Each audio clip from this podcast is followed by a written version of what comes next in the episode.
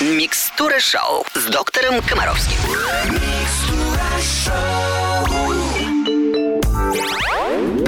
Приветствую всех родителей, которые заботятся о здоровье своих детей. В студии Алена Бородина и чудесный детский врач Евгений Олегович Комаровский. Доброе утро! Доброе утро.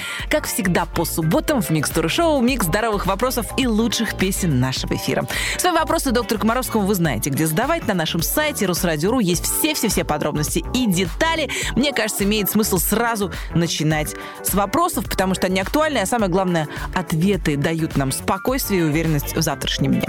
Итак, первый вопрос от Татьяны из Балашихи, мамы шестилетней Кати. Впереди весна, а витаминоз, как вы относитесь к витаминам? Имеет ли смысл их давать дополнительно или это может снизить иммунитет ребенка? Ну, на самом деле практически нет витаминов, которые особо влияют на иммунитет. Это сказки все. Вот одна из самых распространенных сказок и мифов. Да, витамины часто влияют на обмен веществ, да, возможно, проблемы с кожей, зубами, волосами, уровнем гемоглобина и так далее, и так далее. Но прямого влияния на иммунную систему витамины не имеют. Как правило, наши предки, которые ели сплошные щи да кашу, и для которых шансы вот пережить зиму, это было очень важно, да, вот в климате, где длинная зима, конечно, в течение зимы э, состояние здоровья людей значительно ухудшалось. И вот эта тема весной, срочно, витамины и так далее, она как-то так генетически для наших людей актуальна. Но дело в том, что сейчас люди не питаются зимой так уж плохо. Ну, 21 век все-таки, да. И, наверное, девочка имеет возможность питаться и фруктами, и овощами, и мясом, и рыбой, и на самом деле и соками, и очень часто все детские продукты витаминизируются дополнительно, и добавки кальция есть дополнительно. То есть ничего как бы критического, никакого дефицита витаминов у современных детей нет. Я бы скорее обсуждал тему дефицита витаминов э, в январе-феврале, а не весной. Ну, когда вот вообще нет солнца, когда такая депрессия, когда вот совсем-совсем весна, как-то все уже немножко по-другому. Главное, я хочу, чтобы вы четко понимали, позиция Всемирной организации здравоохранения звучит так. Предпочесть разнообразное питание приему комплексных витаминов. Фу, Это выдыхаем, я вам- мамочки, выдыхаем. это что-то мясное, что-то молочное, какая-то крупа, какой-то овощ и какой-то фрукт. Вот если по одному представителю вот этих пяти пищевых групп есть, это нормальное полноценное питание. Ну, какой у нас вывод? Правильно питаемся разнообразно и сэкономленные на витаминах деньги тратим на себя любимых. Мы скоро продолжим.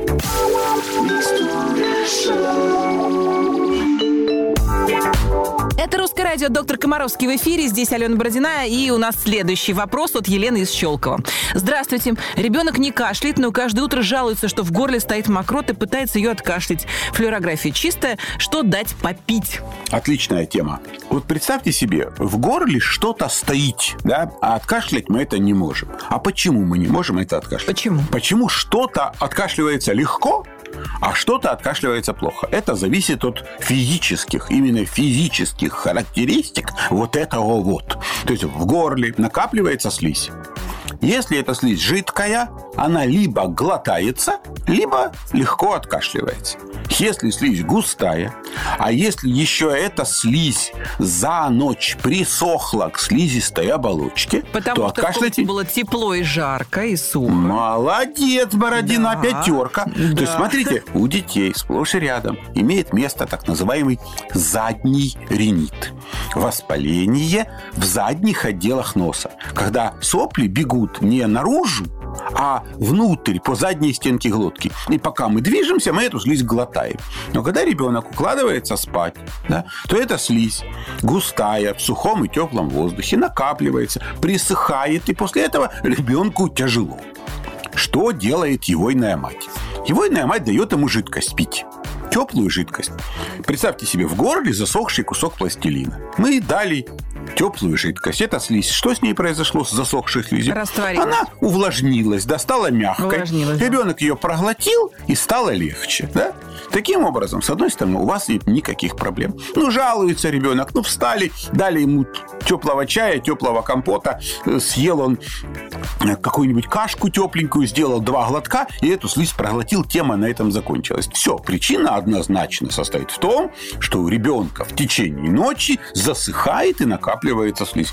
Что надо делать, чтобы слизь не засыхала и не накапливалась? Ну, Ребенка в теплую пижамку, Молодец. открыть форточку, поставить увлажнитель и забыть об этой проблеме. Э, вот здесь есть э, ошибочка. Так. Потому что если в зимнее время вы откроете форточку, то увлажнитель будет что делать? Чем? Увлажнять воздух за окном.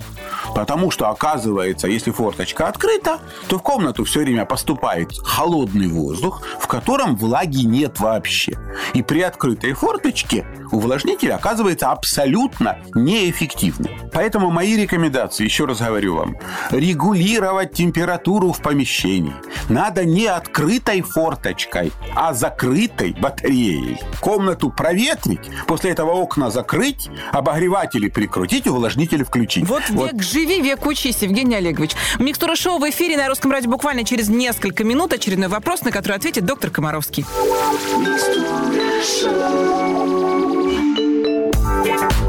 Это «Русское радио». Прием ведет доктор Комаровский. У нас следующий вопрос от Татьяны из Ступина. Доктор, подскажите, пожалуйста, с какого возраста вы рекомендуете давать малышам рыбий жир? И какой фермы лучше выбрать? Я вам честно скажу, что я рекомендую давать рыбий жир лет с 40. Почему вообще люди решили пить рыбий жир? Потому что, оказывается, э, есть такая штука, которая называется витамин D. Витамин D э, очень важный элемент э, в состоянии здоровья и людей, и детей, и взрослых. Короче говоря, витамин D крайне актуально. И вот рыбий жир всегда рассматривался как главный источник витамина D.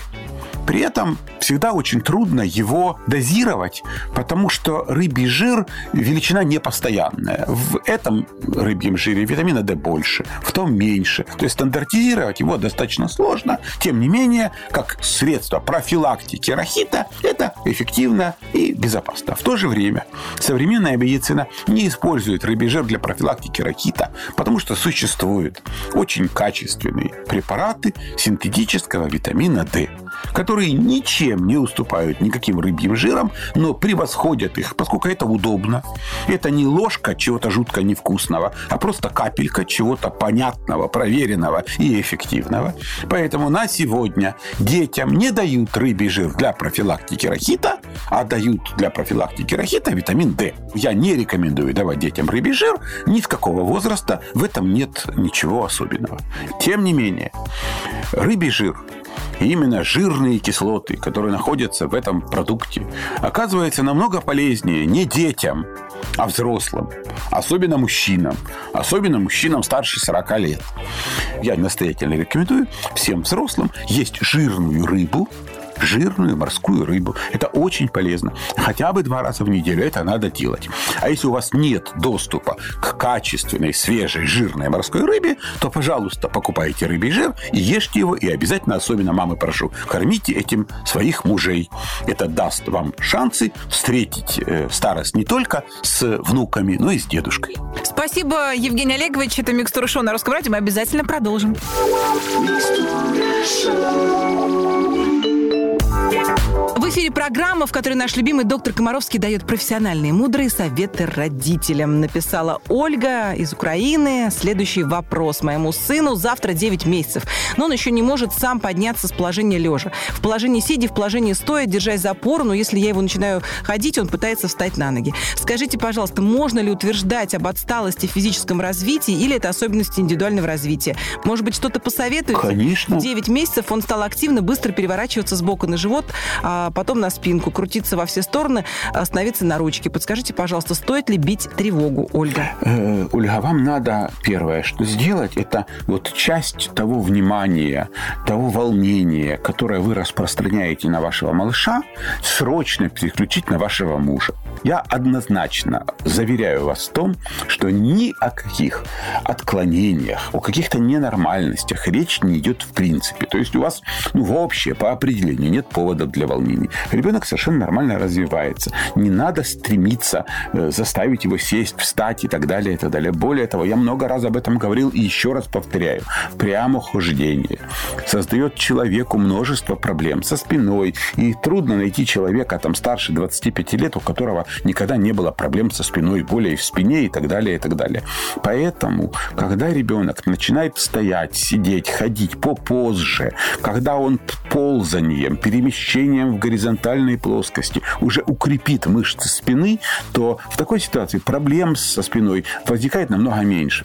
Поэтому родители кровно прямо заинтересованы в том, чтобы не форсировать вертикальную нагрузку на позвоночник. То, что вы описываете. Повод не писать письма, а повод радоваться.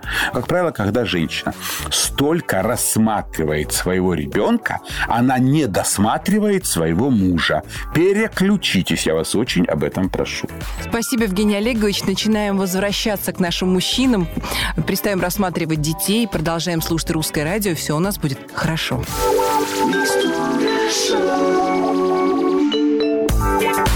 Вы слушаете «Русское радио» правильно делаете, потому что здесь по субботам доктор Комаровский дает мудрые советы родителям. Ну и, собственно говоря, мы говорим о том, чтобы растить счастливых, здоровых детей. Следующий вопрос от Людмилы из Москвы. Здравствуйте, подскажите, пожалуйста, почему ребенок вдруг перестал спать днем? Я поднимаю его по режиму 7.30. До дневного сна активно проводим время, обязательно гуляем минимум час. Приходим, кушаем где-то 30-40 минут дома. Раньше давала малышу смесь, он поворачивался на бок и спать. А сейчас, как второе дыхание открывается после смеси, начинает прыгать, скакать. Ночью спим хорошо, но просыпаемся, не просыпаемся с 21.00. Заранее спасибо. Вы знаете, Людмила, э, вот я считаю, что миллионы женщин, вообще выслушав этот вопрос, скажут, боже, какая счастливая женщина. Она всю ночь спит, так вы как раз, милая моя, потому и спите всю ночь, что ваш ребенок отказался спать днем. Ребенок не должен спать днем. Особенно с учетом того, что он спит всю ночь, значит, его мама высыпается, значит, вам совсем не нужен дневной сон, чтобы вы могли отдохнуть. Есть такое понятие – физиологические потребности. Каждый из нас имеет потребность писать, какать, дышать, есть, пить, спать. То есть сон – это рядовая физиологическая потребность. Реализовывать физиологические потребности надо тогда, когда возникла эта потребность. Ну, нельзя писать, когда не хочется писать. Нельзя есть, когда не хочется есть. Нельзя пить, если пить не хочется. Соответственно, если ребенку не хочется спать, надо оставить его в покое. Ваш ребенок ухитряется заснуть в 21.00 и спать всю ночь. То есть в этой ситуации его иная мать должна пойти, поставить боженьку свечку, сказать, как ей повезло, что ребенок дает выспаться. Радуйтесь. Я поддерживаю, Евгений Олегович, вас как всегда, потому что моя дочь Спасибо, перестала родная. спать днем в два с половиной года, а у моей подруги ближайшей дочь в 10 лет с удовольствием днем приходила и досыпала, что ей было нужно. Спасибо, доктор. Это их да? потребности, да, да, конечно. Потребность. Да. Я бы сейчас, кстати, часочек бы вздремнула бы. Но у меня а можно я рядышком? У меня только поспать, только поспать. Несколько минут, Евгений Олегович. Вот пока звучит следующая песня. Пока музыка. Давайте прикорнем немножечко. Давайте.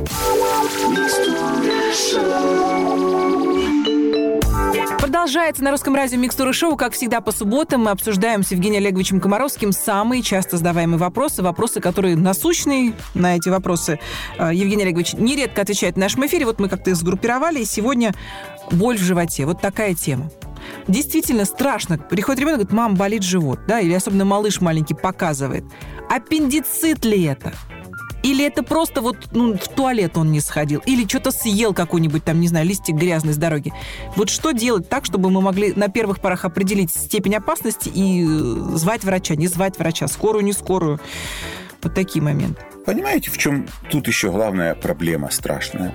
Что когда у вас, Аленушка, или у вашей мамы, или у вашей бабушки болел животик, и она об этом сообщала своей маме, то мамы произносили стандартную фразу, которую они произносили годами, тысячелетиями. Они говорили, пойди на горшок. Вот самое частое. А сейчас э, мы слышим, ой, надо пойти сдать анализы, у нас, наверное, дисбактериоз, мы, наверное, что-то не то съели, понимаете? То есть вообще самая частая причина боли в животе у детей – это несвоевременная очистка кишечника. При этом такие боли, связанные с запором, они, как правило, локализуются в области пупа. Как правило, боль в области пупа – это боль не опасная.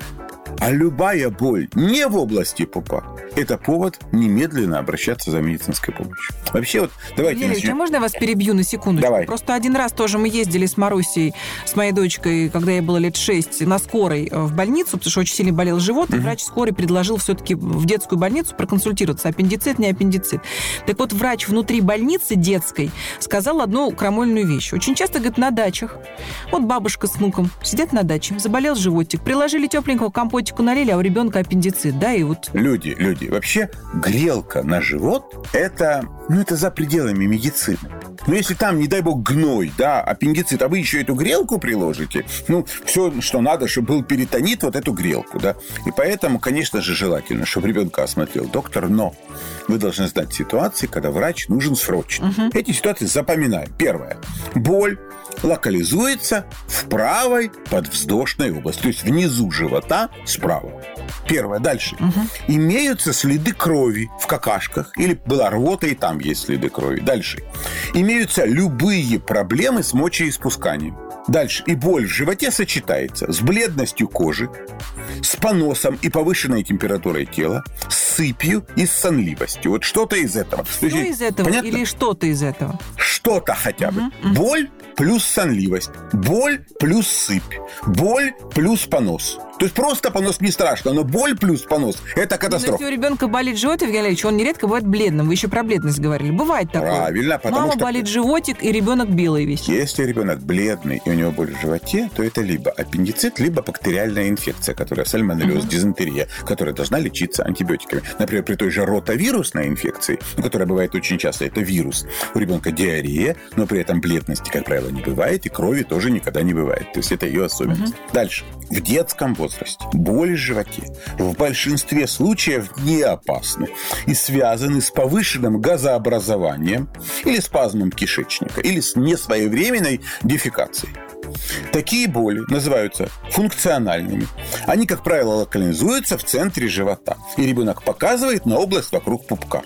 Поэтому еще раз прошу, любая боль не в центре живота это повод для осмотра врача и повышенной настороженности родителей. Понятно? Понятно. Еще на один момент обращаю ваше внимание. Боли в области паха и яичек у мальчиков всегда требуют неотложной консультации врача. Но мальчики могут стесняться и говорить, что болит живот. Всегда уточняйте, пусть покажет пальцем, где именно болит. Договорились? Вот это вот очень важно, то, что я от вас прошу. И еще прошу. Правила неотложной помощи. Первое. Начните с того, что поинтересуйтесь, когда он ходил в туалет по-большому. Если давно, попросите сходить в туалет. Если есть сложности с прокакаться, используйте свечи с глицерином. И еще. Есть важное правило. Не кормите, если боль интенсивная. Понятно? Ну и хотя бы в течение одного часа после того, как перестанет жаловаться на боли в животе, тоже не кормите. Не торопитесь с едой, если жалуются на то, что болит живот. Понаблюдайте. Ну, будем надеяться, что у всех наших радиослушателей, больших и маленьких, с животами все хорошо, болеть они не будут, а, а мы на этой ноте будем закругляться, потому что время нашей программы истекло. Я вас от души благодарю, Евгений Олегович, за мудрость, советы и а, спокойствие в программе в нашей. Спасибо, Аленушка. Дорогие друзья, всего вам доброго, не болейте, оставайтесь с нами, с нами вообще хорошо. Мы никого не пугаем и всем помогаем. Микстура шоу продолжится в эфире через неделю, ну а по будням вы можете слушать короткую версию Микстура шоу 15 капель, там один вопрос, один ответ. Я, Лена Бородина, говорю вам до свидания, до новых встреч. Все лучше детям.